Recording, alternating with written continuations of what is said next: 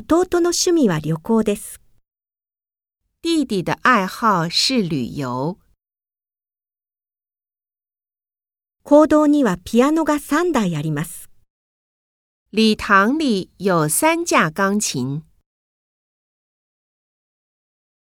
子供たちは皆ボランティア活動に加わります。孩子们都参加志愿活动。今日の演技はとても素晴らしい。今天的表演很精彩。とうとうタブレット端末を一つ買いました。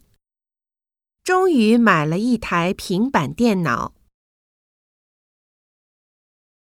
私はあの映画をまだ見たことがありません。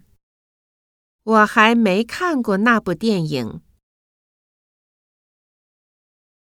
私の父は狂劇に興味があります。我爸爸对京剧感兴趣。鈴木さんは歌が上手です。铃木歌唱得很好。